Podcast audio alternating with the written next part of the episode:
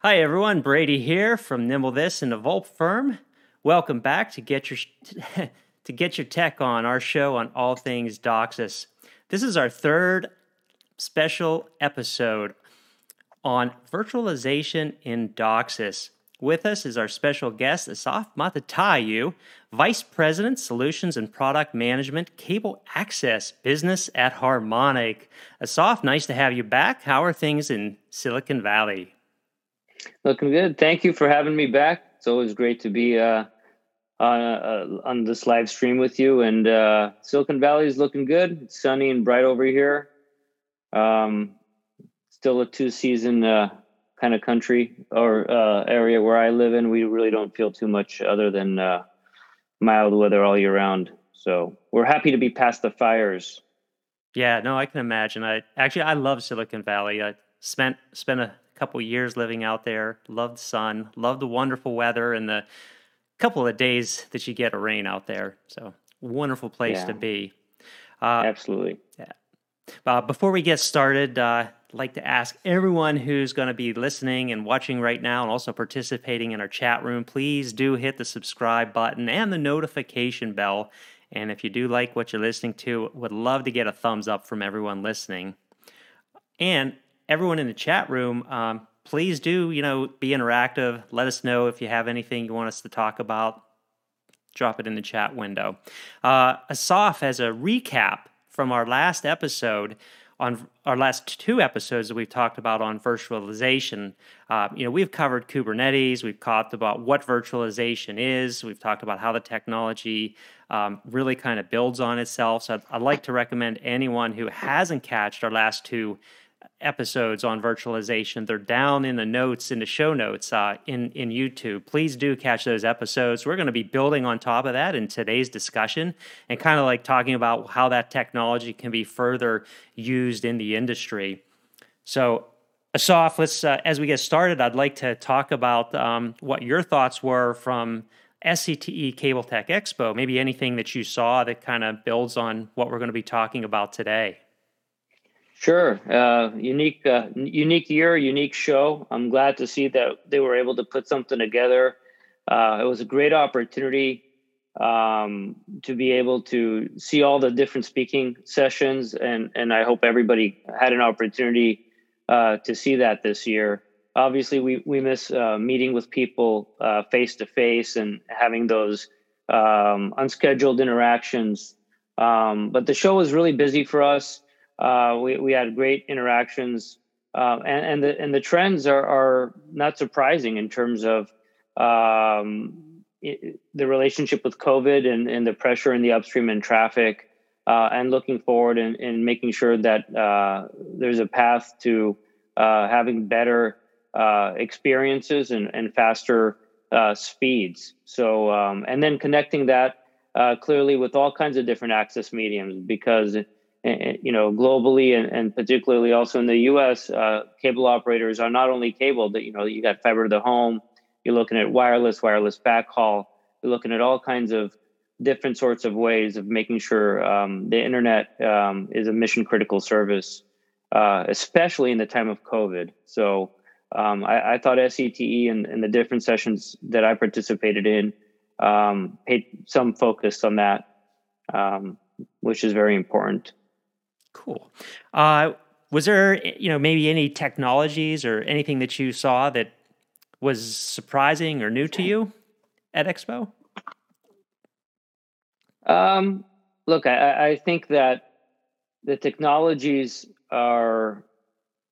Uh, so no, I would say I think that uh, there isn't anything terribly um, shocking or new that occurred in terms of a new technology that was revealed. I think uh, DOCSIS 4.0 is well on its path and, and will provide uh, that aspect of the physical layer in terms of integration in the 10G initiatives with which uh, which uh, CableLabs has pushed forward uh, before the show. That that was something that's kind of in process, but also attending to increase speeds, reliability, security, and latency, which are really important. Those four pillars uh, that that was emphasized uh, low latency DOCSIS um, w- was part of the discussion. You know, that was that that's something that's been talked about before the show.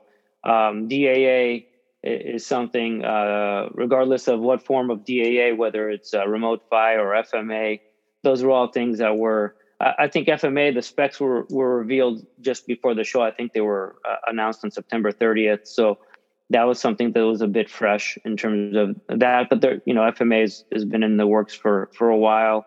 And last but not least, virtualization is something we've been talking about for quite a few years, and it has been in deployment uh, for quite a few years. So from that perspective, these technologies are, are, are, available, which is a good thing. It's nice to have technologies that are that are here and now that can be used to address real world challenges, um, and then to expand on them and, and, to leverage them because I think they're those those technologies are are enablers. Um, so it's a great opportunity to enable um, uh, and address different challenges that um, that are present these days. Cool. Yeah. So uh, I, I kind of think we see about the same thing where uh, we're kind of in a unique realm right now. We're we're in between DOCSIS 3.1 and in between fully rolling out DOCSIS 4.0. So it's bringing some unique challenges as far as you know what new technologies are coming out.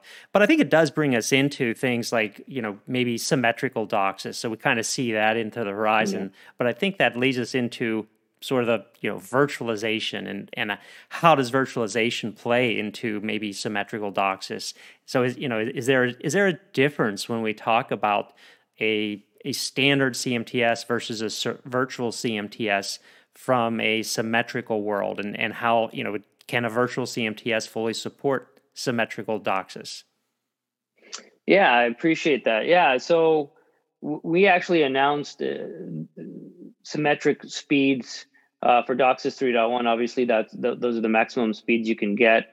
Uh, and last year's show in 2019, we were just trying to show what you can get to a single port. So we were showing about eight eight gigs down and and nearly two gigs up on a 1.2 gigahertz plant with a 204 megahertz uh, split with two OFDMAs. Just trying to show what how many bits you could squeeze on the pipe. So together, that's that's 10 gig. And then then the question this year was, well, how much how much bits can you take to a single subscriber, right? In terms of service, and that's something that that we've had uh, and in in some deployments. Uh, being able to do two and a half, uh, the capability of showing two and a half gig down and um, 1.2, approximately 1.2 gig up. Um, so definitely uh, being able to do more than one gig symmetric uh, to a single household. Uh, which is fantastic speeds. Um, and it shows you what DOCSIS 3.1 is capable of as a technology. But also in terms of um, virtualization, uh, when you think about the ability to have the elastic deployment and, and being able to to leverage your resources uh, to the maximum uh, capability because uh, you know different uh, markets or different uh, customers are going to have different speed tiers um, and different service groups are going to have different utilization and different, I would say, bandwidth pressures. So I think being able to address um, bandwidth pressures with software-based approaches um, is something um, that will adapt to the dynamic nature of, of the of the pressures from from a bandwidth point of view. Uh, and what was it again that, that the speeds both downstream and upstream that you were doing for a single subscriber again that you the testing that you were doing? We were showing demos of two and a half gig down and 1.2 gig up, and we, we did announce some uh, some live deployments with over 1.2 gig symmetric in, in live subscriber services. So um, if somebody's really interested, I encourage you to go look at. We did have a press release on those things, so the the information behind that is is definitely there. So, no, it's it's impressive that we can do that. I, I, I my question, I think, is. Are you doing that for academic purposes, or you know, just to prove, oh, hey, we can do this? No. Or do you see in the future that w- we are going to have um, MSOs and and subscribers that actually want these speeds in if you know if not the immediate future but in the near future? And and if so what is what is the driver behind that? For sure. I think there are two for, the answer is yes. I think there is pressure to do that number one. And number number two um, you don't need a lot of subscribers with the need uh, to drive the use, you know, the use case, right? Um, so for us, the the biggest pressure is in the upstream uh, as of these days, right? I, I guess it's this uh, virtuous cycle, cyclical thing where it's you know there's a downstream pressure, then there's upstream pressures, and we try to accommodate those things from year to year in terms of uh, uh, customer subscriber behavior. Um, but with people working from home, with with at least I know uh, I'm running out of my data plan in terms of I'm spending more money. I uh, I'm going over my 1.2 terabyte um, cap. Why is that? Why am I running out? Well, it, it's my downstream plus my upstream. So you think, well, everybody's streaming video in my house, right? Everybody's on a Zoom call. Everybody's watching Netflix. My son's playing video games. Where's the pressure there? I could talk about it from my perspective and why I think it's a, it's such a real thing. Well, when I look at my data usage, actually it's the upstream. It's almost uh, half of it. And, and why is that? I have three Nest cameras. Okay. Um, each and I can only support it at the lowest res because otherwise I'll blow my quota even more, uh, which will cost me more money. Um, so there's pressure in the upstream because of all this cloud-based video, and then I have um, everything backed up in the cloud. Uh, so that pushes all these uh, high res videos now that we have all these amazing devices in our hands with 4K video. Um, that consumes storage, and that storage gets backed up in the cloud. So there's, and then of course video conferencing, right? So we, we, we could look at uh, when we do video conferencing, then that that's basically symmetric uh, uh a symmetric uh, application as well. So that puts pressure from a symmetric uh, use case and, and real world need that almost everybody has. That is one one driver. The other driver is competition, right? Um, if you look at fiber to the home, they they pitch symmetric services and symmetric services. So you you need to, if you're a cable operator, you want to be able to compete with that. So I don't think it's some academic thing. I, I think uh, having symmetric one gig services definitely, uh, or symmetric 500 meg services, but the ability to have symmetric services um, and higher speed upstream capabilities, uh, it uh, definitely addresses um, a residential and real world um, uh, challenge. Yeah, so, I could. I, I can. I, let me just make one more point. My my service right now is 600 meg down by 15 meg up. So I have a good tier, but you know you can see the disparity between my down versus my up. If I had a choice, if I had an opportunity to get even more upstream, I would. Yeah, so and we I, get a lot of comments from subscribers that are outside of the industry, but they write into our channel that they they are complaining that they have cable service, they have great downstream speeds, but they have really poor upstream speeds. Kind of like what you're saying, you know, maybe they have 50 down or 300 down, but their upstream is only 10. They don't understand uh, that we have a limited upstream currently in our industry for the upstream, and that that really throttles their upstream bandwidth. So I think symmetry, getting that symmetrical, you know, it, it's not it may not be perfectly symmetrical, but it's going to add a lot more bandwidth in return is really important for us. Do you see that um, because we're on the topic of virtualization? Do you see that virtualization leads to uh, a more streamlined or, or more efficient way to get to a symmetric upstream versus a non-virtualized environment? I, I, think that it helps. I, I, think when you when you have compute resources. So just to remind ourselves, when we think about cloud native virtualization, we're doing data management and control plane processing in in uh, in software. And with cloud native, we're doing four things. And again, Brady, you mentioned the previous sessions we had. We dove deep into uh, you know, kind of the pillars of cloud native virtualization, which is containerization, dynamic orchestration. We're using Kubernetes, uh, microservices, and basically using uh, off the shelf servers. All right. Um, what does that mean? It allows us to deploy uh, resources, compute. So you have general compute resources, and they can be deployed um, locally on prem. They can be deployed in a in a public or private cloud, or they could be deployed um, at the edge, maybe in a node enclosure.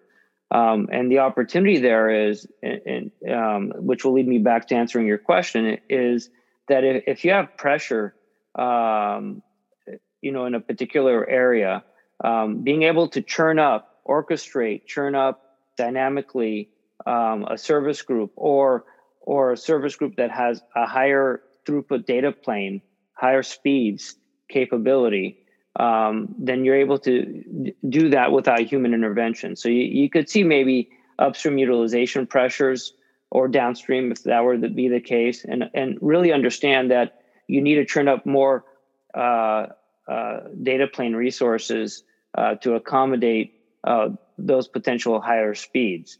Um, you, you, can also uh, play with how many service groups, particularly, are in a pod. Just to remind everybody, a pod is kind of the unit of replication of an of an application in, in this uh, in this platform. So if you have a pod with um, one service group or four service groups, um, you you can play around with how many service groups are in the pod, uh, you know, dynamically to address um, the maximum throughputs that each particular service group uh, can um, basically deliver in the downstream or in the upstream. So being able to to to play around with the elastically uh, to address the dynamic pressures, bandwidth pressures, um, I think is a is a benefit and something that's unique to having a software based and virtual approach. Um, so uh, I hope I answered your question. I kind of went a long way around it, but I was trying to build the story of what tools are there to address this ability to elastically um, and dynamically address um, subscriber uh, bandwidth needs. Yeah, so I mean, let me make sure I understand it. So if, if I don't understand it, I don't. A lot of people may not understand it. So what I think what you're saying is, if we need capacity, additional capacity, or if we want to change, let's say we want to change the split in a service group or a fiber node, adding a, a new pod or adding more capacity, uh, what you're suggesting is in a virtualized environment, it's easier to deploy more software resources into that fiber node or into that service group rather than if we have standard hardware or standard line cards. Um, we may have a CMTS that's full, you know, it's just full of line cards. So if we want to add another line card to that service group to add more upstream capacity in this particular example, adding that additional line card may mean that we have to go out and buy another chassis and put a line card in that chassis in order to achieve what our goals are. And that new line card might be a line card that's no longer a line card. It's a uh, just has a 42 megahertz cutoff or a 65 megahertz or an 85 megahertz cutoff because you know the line cards that we have are restricted physically. They can't go any higher than 85 megahertz. So now what I'm saying is if I want to go to say a 200 megahertz split, I have to actually go into a, a new system, a, a new architecture, a new, you know, a, a higher capacity line card than what I have. And this means like a forklift, forklift upgrade to my CMTS. So if we look now to a software environment, which you know, I, I used to be a hardware guy. I used to build RF equipment. Now I'm a software guy, and that's that's what excited me so much about software. From a software standpoint, we can say, well, you know, right now my split is this, but because we have flexibility in the software, provided the hardware has, and that's that's where I'm going to ask you about on the hardware. If the software has the flexibility, we're going to move our split from 85 to 200 megahertz. My question to you is the software might have the capability, but what if the hardware doesn't? How do you, you know, your hardware doesn't doesn't change that split. So how do you still get over the hardware limitations? I'm glad you you elaborated on that. So I agree with everything you said about the line card replacements and hardware chassis and all that. And, and um, and it's true the software on the core doesn't care it needs to be configured but it, it's done dynamically to configure the split right so if you're doing uh whatever the split may be 42 65 85 204 what whatever may be and even if you look at DOCSIS 4.0 um, that's a software upgrade and a configuration change on the core right it's not replacing cards it's leveraging the exact set set of servers uh, to accommodate that um, so that that's where uh, that flexibility and, and software upgradability, future proofing comes in. But it's true that um, you're not getting rid of the RF, right? You still have that um, that physical layer processing, which is now in the in the DAA node, right? Uh, whether it's FMA or, or or remote PHY or whatever it is, uh, there's going to be um, a, a split configuration um, in, in the node. So, I mean, I can only talk about what Harmonic is doing from our product's point of view. We actually have uh, pluggable diplexers in our in our uh, in our node, so it's a field upgradable option we have in our in our in our node product that addresses the ability to move from one uh, type of split to the to the to another type of split, and then the rest the rest is uh, programmable um, from the core. So there is, there is a, a, little piece of hardware that's field upgradable to change the different splits, um, but the rest is all software configurable. All right, so you still are limited at that that last edge piece, and, and is that like the RPD or the the fiber node? Is is that what your limitation is? Uh, yeah, the capability of the split is is is physically dictated by the hardware in the outdoor node enclosure, which is uh, could be a variety of different styles, right? Um, I know at least w- with us, we we work with our own nodes, and we actually have a remote PHY device that integrates into third party uh, node enclosures as well. And typically, uh, the the the diplexer, right, the um, piece of it is part of the node enclosure, uh, uh, independently from the remote PHY device. So I wanted to separate. If you think about what's inside the no- node enclosure, um, you know, the remote PHY device module itself is is software configurable to the split, but the actual diplexer itself is is is is a part of the node enclosure independently. Okay. Makes sense. Does that make sense, Brady? Yeah, no, absolutely. I, I, I mean, it's it's it's a story that I understand because the software piece, the head end piece, is is a lot more flexible than if I have a physical piece of like a physical chassis.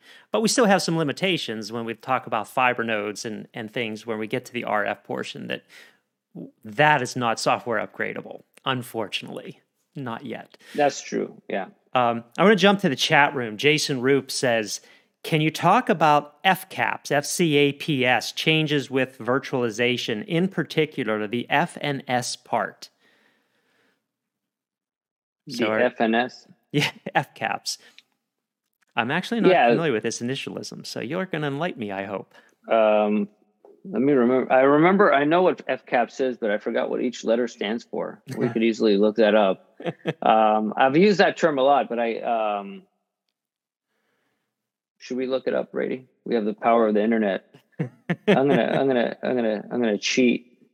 Um, so let's repeat that question. Um, yeah. Thanks for joining, Jason, because you stumped us on this con- one. Fault configuration, accounting, performance, and security.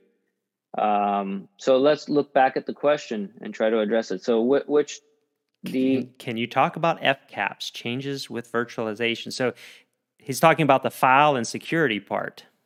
So he, may, he must be interested in you know how, how the fault secure? and security. Oh, the fault and security fault part. And security. F, yeah, fault. Okay, I when you said it, I thought you the, it wasn't an and, it was an N, and I didn't know what F and S stands for. It's F and S. Okay, default and security. Sure. So first of all, it's a good question. I I, I think I know where you're coming from. So it, it, with a cloud native approach, when you have each of these pods independently of each other, it really helps with fault tolerance. What what does that mean? So in a chassis based solution, e- even when you have line cards, you might have a piece of hardware fail, like a line card will fail. You have to replace it, or a chassis will fail, and then you have to think about um, uh, kind of the impact, right? How many subscribers could be impacted with that type of failure? Um, so you can have 10, 20,000 subscribers impacted uh, with a failure that's in a hardware based solution. Um, when you have a software or a cloud native based solution, it, it, the fault tolerance is built into the architecture by having one pod fail over to another pod. So it depends depends on you know the size of your pod and the application that's running there. If your pod is a CMTS and you you have a hundred modem service group, then you know, it's limited to those 100 modems if you were to have one service group in one pod, if that was your equivalent. You can imagine each pod would be an independent virtual CMTS, and then the failure would be isolated to that single virtual CMTS. Now, the, the great thing about that is it doesn't only address fault tolerance, it, it's also very valuable from an up, upgradability perspective because when you want to upgrade, you, you might choose to upgrade um, a single protection group or very few, uh, you know, you, you wouldn't have to upgrade your entire chassis. You can upgrade uh, a, a, single operating domain, let's call it. Um, so a, a, a, handful of service groups as opposed to all of the service groups. Um, so it, it plays in both ways in terms of being able to address uh, fault tolerance and upgradability. And in terms of, of security, um, there are a lot of modern cloud native tools. Uh, security is a multi pronged uh, domain. Uh, you could talk about attacks. You could talk about uh, you know AAA. You could talk about um, uh, encryption. You could talk about all kinds of different security aspects. Um, but there are powerful security capabilities that are out there um, that are software based that enable us to continue to adapt our security infrastructure. Uh, I, I, know we recently and we continue to upgrade some of our security practices on our software. Um, and that's something that we can easily address because we can basically upgrade a container or isolate those changes to a particular area of our platform and address the, the ever changing world of security needs. So it's it's not something that stays fixed that you're done with. Security is going to be something that is a, a, a forever ongoing uh, endeavor. So, um, thanks for the question, Jason. Actually, it's a really good question, and and I think something we didn't cover uh, Asaf when we were talking about Kubernetes. Some of the things that we get from Kubernetes is the fault tolerance, which when a pod goes down, Kubernetes is constantly monitoring that and restores that pod. So this is something we've recently introduced into our PNM application, and that's mm-hmm. it's like a benefit you get. So you know when when their services are running in our PNM application, if something crashes, Kubernetes notices that and brings it back up, restores that pod. Just as you're saying, if if you know, kind of like a virtual line card goes down in your virtualized environment, Kubernetes notices that and just restores it automatically. We have the same thing in our PNM application. And then from the security standpoint, there's a lot of security aspects within Kubernetes that make sure that uh, Kubernetes says, hey, uh, someone only certain services are allowed to access this pod, and it restricts everyone else. So there's there's a lot of that built-in security that ensures that yeah. um, you know someone someone just can't access a pod unless they are authenticated by Kubernetes. And those are some really cool features that are they're in there. So kind of diverse, you know, getting back into the Kubernetes conversation, but uh, we'll blame Jason on that one. Yeah, look, I think that you, that aspect of Kubernetes is super important in the world of mission critical infrastructure. Um, if there's a, a fault, you don't want to lose your voice call. It's not tolerable, right? So uh, let's break it back to the user experience. So if you do have a fault um, and something needs to happen, um, isolating it to the fewest possible subscribers is a huge benefit. And then being able uh, to augment, you know, to have protection groups or to have uh, uh um, basically built-in capabilities to address different types of software faults, which uh, let, us let, be uh, honest with ourselves, definitely out um, well, they happen more frequently than hardware based faults. Yeah, right? definitely. Blue screen of death is a perfect example that a lot of people have experienced. What would be nice though with the blue screen of death is if you had someone monitoring that Windows environment and said, "Hey, it just crashed. Let's automatically uh, uh refresh it, get rid of any issues with it, and and automatically create a brand new Windows install so it's fresh and we got rid of all the gremlins that were in there that was causing it to crash." So, and yeah. I, I, think you know, if you can think of it from that standpoint, that's basically what's happening with Kubernetes. It, it, monitors that, detects it, says something crashed, makes it goes away, and, and you don't see it again. Another aspect of Kubernetes, when we're talking about these containers, is you can bring other containers in that other people have built.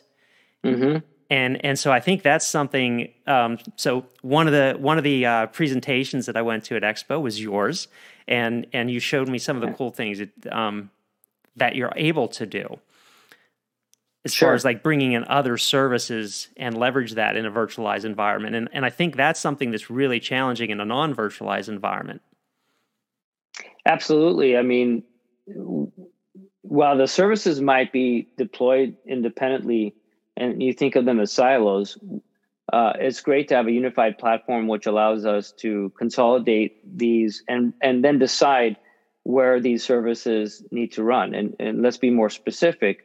Uh, at Expo this year, uh, we showed uh, our cloud our, our, cloud native platform, our CableOS cloud native platform, serving um, multiple applications. Uh, in particular, we were showing a, a virtual CMTS running with, with PON, uh, with virtual OLT running with remote OLT, uh, doing um, all kinds of high speed traffic simultaneously. Um, we mentioned symmetric DOCSIS services, but also um, symmetric uh, PON services, um, 10 gig. And, and, in addition to that, we, we put in a, um, a speed server uh, inside as an application. So typically, when somebody does a, a speed test, uh, the speed server they're reaching is somewhere else in the internet, right? You know, you'll probably notice, oh, your speed server is located in, I don't know, I did one this morning. Uh, it's in Santa Cruz. I don't know why. It's whatever miles away, right? And um, happens to be 40 miles away from me. So um, we actually brought the speed server uh, to show the speeds associated with the DOCSIS access portion of the leak by by actually having it as a as a pod, right, deployed as a container inside inside our cloud native cluster. Okay. And that allowed us to focus on the speeds and the latency uh, to the server itself and, and, to look at the DOCSIS aspect or that portion of the network um, specifically. So that, that's great. Bringing that closer to the subscriber helps us uh, isolate and understand exactly the speeds associated with, with that part of the access network. Equally so for a PON network, right? I mean, the same the same could be true. Um, other examples uh, of uh, applications that would benefit a subscriber by bringing it closer for is like a CDN or video caching, right? Um, is being able to have the that content closer to the subscriber once it's it's um, it's it's brought closer in from the origin server. Uh, so uh, your channel changes and the content, your channel changes are faster. Your the content is available faster. Uh, the amount of traffic that's that's crossing across the your network um, is reduced. Um, so there's all kinds of benefits of bringing certain applications closer. Well, what's the enabler there? The enabler is being able to put in multiple pods, different types of pods, different types of applications. They're all running on the exact same platform. Um, and this, that's just the tip of the iceberg, really, when you think about it. Um, and again, they benefit with these you know FCAPS. I'm gonna start using that more often in all my in all my sessions here. You, you could leverage the benefits of FCAPS, um, particularly the F part, uh, the fault tolerance and upgradability of being able to do that. I'm going to come back to the speed test because I, I have some discussion I want to do on that in a pause. But we, we have a question here from uh, Tom Tamaz, and and I, I am not just going to skip your last name, Tamaz, but he says, what if Kubernetes crashes? And and I have my uh, I have my solution on this, but I'm I'm really curious uh, uh, if you can speak to this, Asaf. The answer is I I honestly don't know. Um, we haven't had we haven't had a, a case that I'm aware of uh, where Kubernetes it, itself has crashed. Um, so it's a good question. You know, inevitably. It, it, you know you have to look at being able to detect and recover from different crashes uh, whether it's the platform or the application that resides on top of it. Um, so uh, the things that are most tolerant are the applications or the pods that sit on top of that uh, of the platform. And if there were to be a platform uh, crash there, there's pro- there's resiliency in there to detect and recover from it. Uh, but to what extent and what types of crashes uh, uh, I honestly uh, can't answer that um, without having that experience. Well, I've got a deal for you then because we, we have a solution. We have a, a Kubernetes cluster. So there's three Kubernetes uh, running. One's a master at any time. If the master fails, then it, yeah. it, it, fails over. So you oh, can set that. up Kubernetes in a high availability environment. And, and that's what we do in our Nimble SPNM application. So um, really, you can have two masters, or you can have two Kubernetes crashes and still have a, a third one that will back that up. Yeah, so that's a good point, Brady, and, and that's in fact we we do have that. um, I just so fair enough. I think that answers the question in, in that particular way. Uh, I just I can't recall the last time we've had a Kubernetes crash that actually has taken that in, in place. But we, but in fact, we do have three instances of, like you mentioned.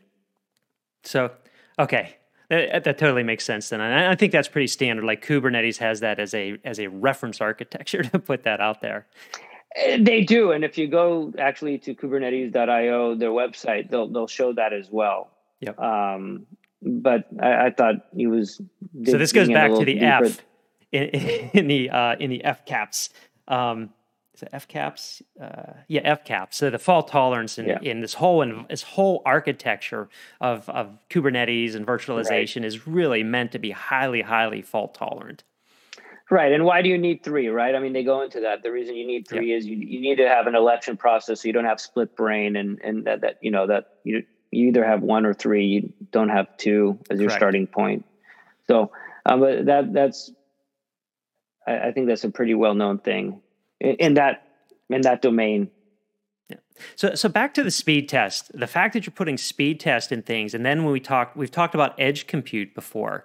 So, in, in theory, you could put a speed test in a fiber node, a speed test in the C, you know, in, in your CMTS, your virtual CMTS, and then have a C, speed test uh, further out in the network. Um, you know, at, at, the edge of the, the cable operator's network, and then you know the regular speed test servers wherever they are. And now you could start segmenting you know, as part of your network, your regular network test, your proactive network test, you could speed test to the node, you could speed test to the CCAP. So now you're seg- segmenting out and testing your CIN, the digital connection between the CCAP and the fiber node, that the RPD, and then also to the basically the edge of the cable operator's network. So you could have these these small segmented speed tests throughout, which allow you to monitor your congestion anywhere. So I, am curious if this is something that you guys have thought about, or if this is like in discussion. We we're not um, we we're showing possibilities right now when it comes to the speed test. We, we're not actually deploying a, a speed test server uh, in in in any cable operator's network. Um, but I do think it's an opportunity that we should look at and, and uh, or cable operators should look at. And this is an enabler. The platform enables that sort of decision making right? And hopefully uh, the maximum speed you're getting regardless of where your speed test server is is um, going to be the same. Otherwise there's well it would reveal congestion points right? Um, a funneled congestion point somewhere in the network um, but you will you will reveal uh, different latency. Obviously, the latency to uh, to the speed speed, speed test server. Uh, you know that's uh, whatever fifty feet away versus fifty miles away versus uh, you know a thousand miles away uh, is going to be different. Um, so, and the jitter will be different. I guess those are the typical numbers speed test results give us on our handheld mm-hmm. devices mm-hmm. when we do things is is speed, latency, and jitter. So um, it would be useful. It'd be interesting if if you ran that and, and, figured that out. I know when I do speed tests, I actually have two speed tests in my house. Um, I have a Google Mesh, and and and it's wired to my cable modem, and uh, that allows me to run a speed test server. Um, that doesn't go over my Wi-Fi and doesn't have to do with any service that's running simultaneously. So that helps me isolate very quickly if if the problem is is, in in the DOCSIS network or you know upstream of my house, um, or if it's a speed issue within my house. Um, so it's that's an example of being able to, at least for me, what I can control to isolate if there's a speed issue, uh, whether it's in my house or outside my house. And that and your example of of having a speed test server in the node in the head end or in the cloud is another example of being able to then isolate potentially um, where speed issues might exist. Yeah, I, and I, I make this point because I think the way we do speed tests today as an industry is not optimal and is definitely something that we see as being basically a you know we well I've heard people mention speed test is the killer app of the of the internet right now, and especially yeah. as we get higher and higher speeds, that is the way subscribers measure very frequently the quality of their service or the the quality not I wouldn't say the quality of their experience, but at least the quality of their service that's being delivered to them. They run speed tests all the time, and as you said, frequently these speed tests go to some server that's 40 miles away from them it's not really measuring the quality of the service that's being delivered by their cable operator. It's measuring the speed test that is to some server that is many, many uh, uh, relays, many, many hops away from them. And so having the ability to have speed test servers at different points in the network and really do a very good job of measuring those hops, I think is a is a very value added service to operators. I I completely agree. I mean, the problems. Um, well, we we had virtual uh, conferences this year, but if I think about 2019, I don't know what conference I didn't go to where it didn't matter what topic, it all went down to Wi-Fi. It, it, even though Wi-Fi wasn't a, a point of discussion, everything quickly evolved into um, subscribers having speed issues and it becomes a Wi-Fi discussion. You know, the expectations of um, within your house on a uh, on a Wi-Fi based device. You know, how how are you getting to the speeds that you expect? So it's a combination of so many things, right? The, the where the speed test server exists, but then um, your Wi-Fi network, and then of course you, the, the actual device is it capable of of reaching those speeds? I mean, sometimes you know, you different devices at least more modern devices are capable of doing symmetric gig, right? But imagine getting a device and trying, you, know, you subscribe to a one gig service and, and, your device isn't capable of doing that. Um, or using a handheld device on the other side of your house, it's not going to be your DOCSIS network. Yep. Um, so it's very important uh, to understand those things and under and and then being able to inspect and measure that to isolate exactly what the issue is is uh, well, it's not trivial, right? So we we move on from speed tests and and at last year's Cable-Tec Expo, there were a lot of presentations and displays on low latency DOCSIS and low latency XHAUL and and the strides that everyone was making on it at this year's Cable-Tec Expo. That was kind of vacant. There was there's it just seems like there's been no progress made since last year on low latency DOCSIS. Yet the gaming industry is, con- especially since COVID, the gaming industry is continuing to go rampant. Everyone's gaming because there's not a lot of sports happening during COVID. Although I did see one presentation, which happened to be yours, where there seems to be more progress being made on low latency DOCSIS. So I was really, really happy to see that. And I, I wonder if you can talk at all about that. Sure. Uh, uh, thanks. Uh, so low latency um, XHAUL and low latency DOCSIS are two different. Uh, there's a special LLX standard that is being worked on, and specifications, I should say, in, in, CableLabs, and a lot of progress is being made there. Um, and when we're talking about low latency DOCSIS, there's actually a section in DOCSIS 3.1 that was added, section I think 7.7, um, and they added quite a few tools in there uh, seven or eight different tools um, like uh, PGS flows and uh, as an example. Um, but you know, definitely uh, different tools uh, that are going to be useful for minimizing the the the low latency. to and, and it doesn't matter whether you're FMA or remote PHY. I mean, these tools are going to be um, useful no matter what. Um, but if you go to, I think CableLabs has done a fantastic job with their website. They, if you go to and look up CableLabs low latency DOCSIS, they give an overview of what that is, um, what the specs are. It's all publicly available, and, and they talk about um, you know non-queue building traffic. When you think about non-queue building applications, examples of those things to to for folks who that that word might be a little too fancy for them uh, online gaming is is a, is the most popular example I could think of, but you know, video calling being smooth is an example of of uh, uh, is is an example of a non-queue building traffic as well. So video conferencing, we'd like to have lower latencies as well. Um, uh, web, you know, web pages lo- loading faster is another example. But generally speaking, gaming is is uh, I would say the the number one use case that that we're looking at. All right, and and the tools that Cable Labs defined. Um, they're extensive and they address different elements of that, uh, but they do require um, different parties to participate in that, right? The CMTS supplier needs to develop those, uh, interrupt with the with the modems that have that software in there. Um, application marking. So if the gamers are going to mark their traffic, um, so there's an ecosystem of interoperability there um, that would enable those mechanisms to bear fruit. Um, and I, I, think, without exception, all, all the CMTS and CM suppliers are are um, are going to invest in that, and and it'll it take time, time, for that. Right? Yeah, it's going to take time. time and work out. to get that that type of stuff integrated, and we've seen that with a lot of different um, uh, technologies that have been developed. It takes time, a long time right, to so, get these integrated in.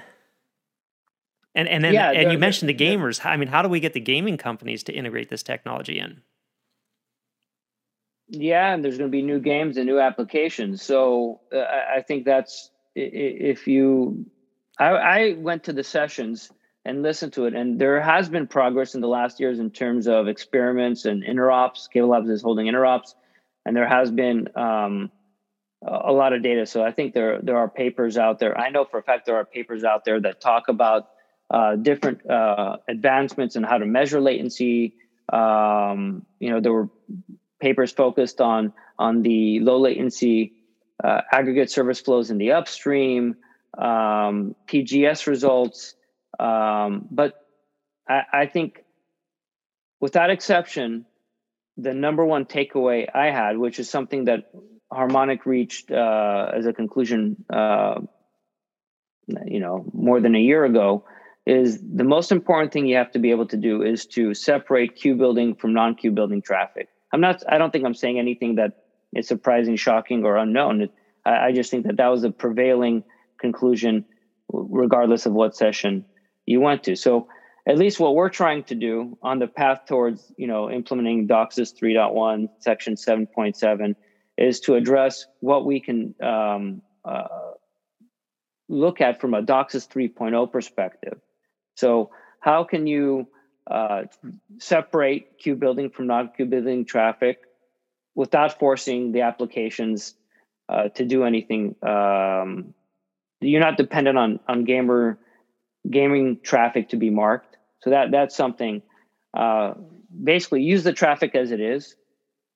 So don't depend on on third party to do anything.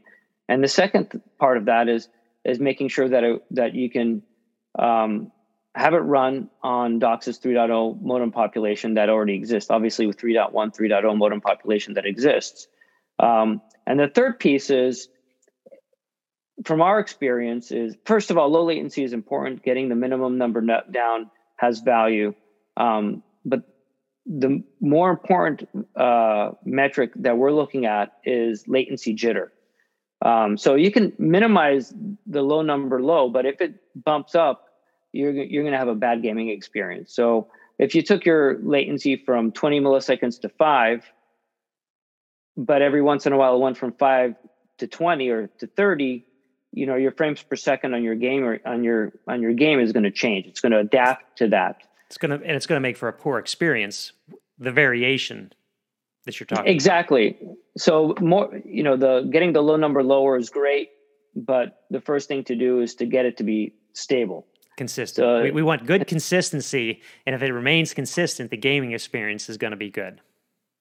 That's exactly right. So that's that's I think the most urgent thing to address to improve the gamer's experience um, is to have consistent lag jitter or latency jitter, and just make sure that that gaming experience is is not moving all the time. I mean, I could tell you uh, with, with COVID, I'm riding an indoor bike. I'm using Zwift. There's this this. I didn't think I was a gamer until I saw frames per second and a ping time in the corner of my my Zwift app, and I and I could see um, exactly uh, when my son's playing video games and my Netflix and my interactive session with this virtual world of me riding my bike, all all of a sudden, hey, you know, everything slows down and my, you know my the resolution goes down and and I'm at 20 frames per second instead of at 60 and and uh, then I realized, hey, I'm a gamer too. so, so you're you're separating queue building versus non queue building the the queue building is the is your gaming traffic, right? Is, is your bike riding traffic? The the queue building, the it's the non queue. The gaming traffic is the non queue building. Non queue building. Okay, and and basically you're just doing this by looking at the statistics or looking at the traffic types, doing statistical analysis, right? Um. Yeah. Uh, well, we're doing some secret sauce. Secret sauce. We're we're, we're yeah. We've invested a lot of time in, in looking at and analyzing and, and understanding how to intelligently uh, separate queue building from non queue building traffic, low latency traffic from non low latency uh, sensitive traffic. Um, so how we do that, what we do is is something that I like to think um, will will stay uh, a secret sauce. Okay. Uh, have you done this just in lab, or ha- have you done this in real world deployments to to actually prove that it works?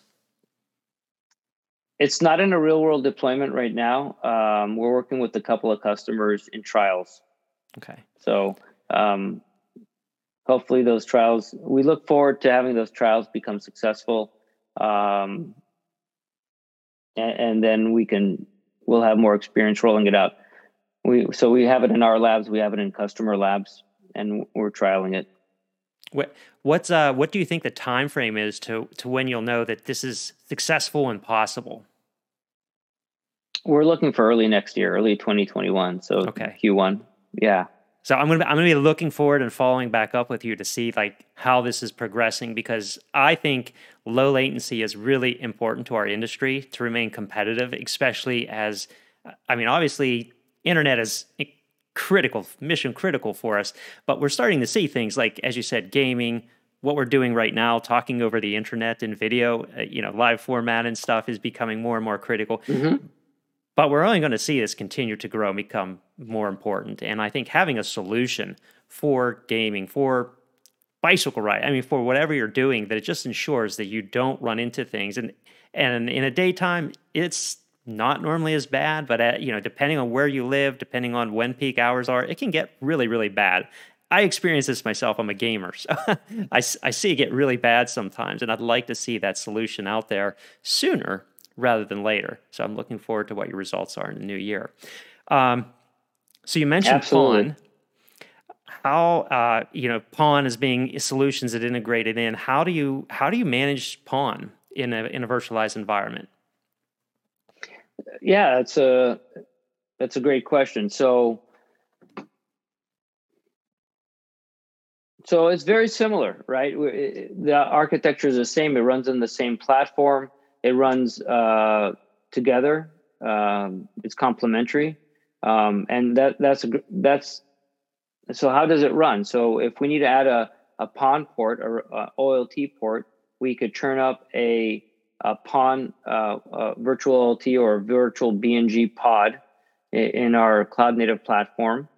Um, and and basically as those get deployed we could turn up these pods dynamically okay and if on the same platform we have another DOCSIS service group, um, then that can coexist with with those uh, OLT deployments.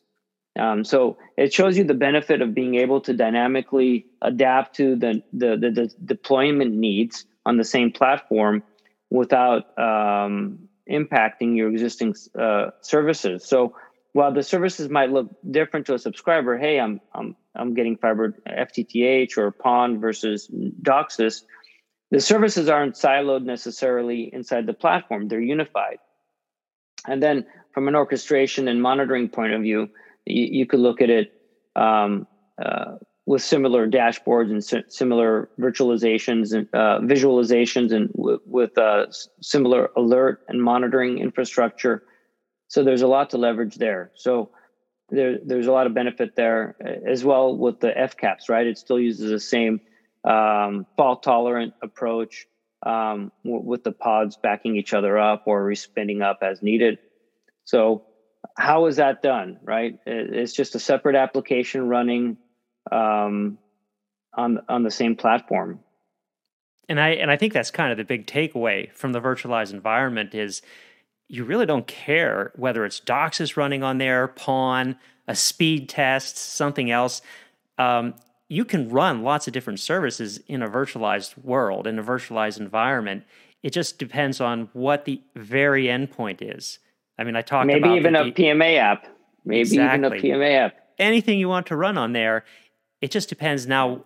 How do you communicate with the outside world? The PMA app might be communicating via a, a, a REST API. The DOCSIS app is communicating to an RPD, which gives you the extension to the physical plant. The PON app is talking. What's what does the PON app talk to? What's the endpoint to that?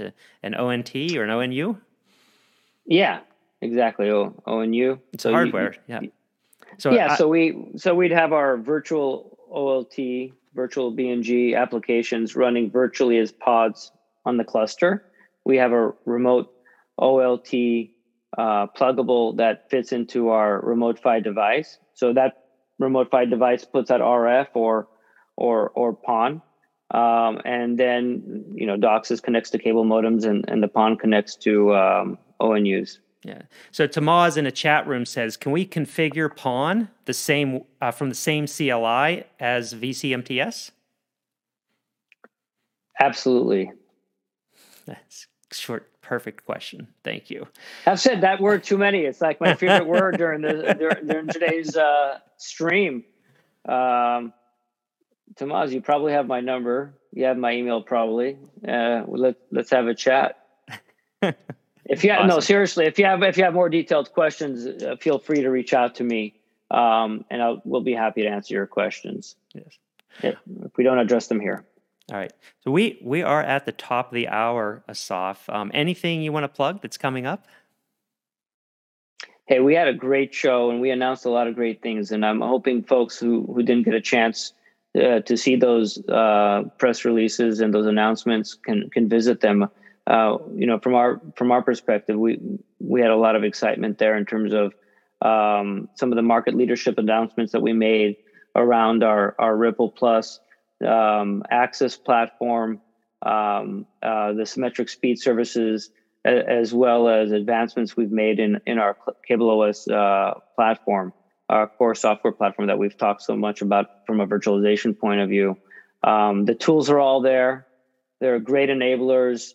Um, and the pressures that, that the internet, uh, you know, the consumption continues to grow. So uh, I look forward to folks reaching out and helping us uh, partner with them and addressing those challenges with the tools that we have uh, available and the technologies that are out there.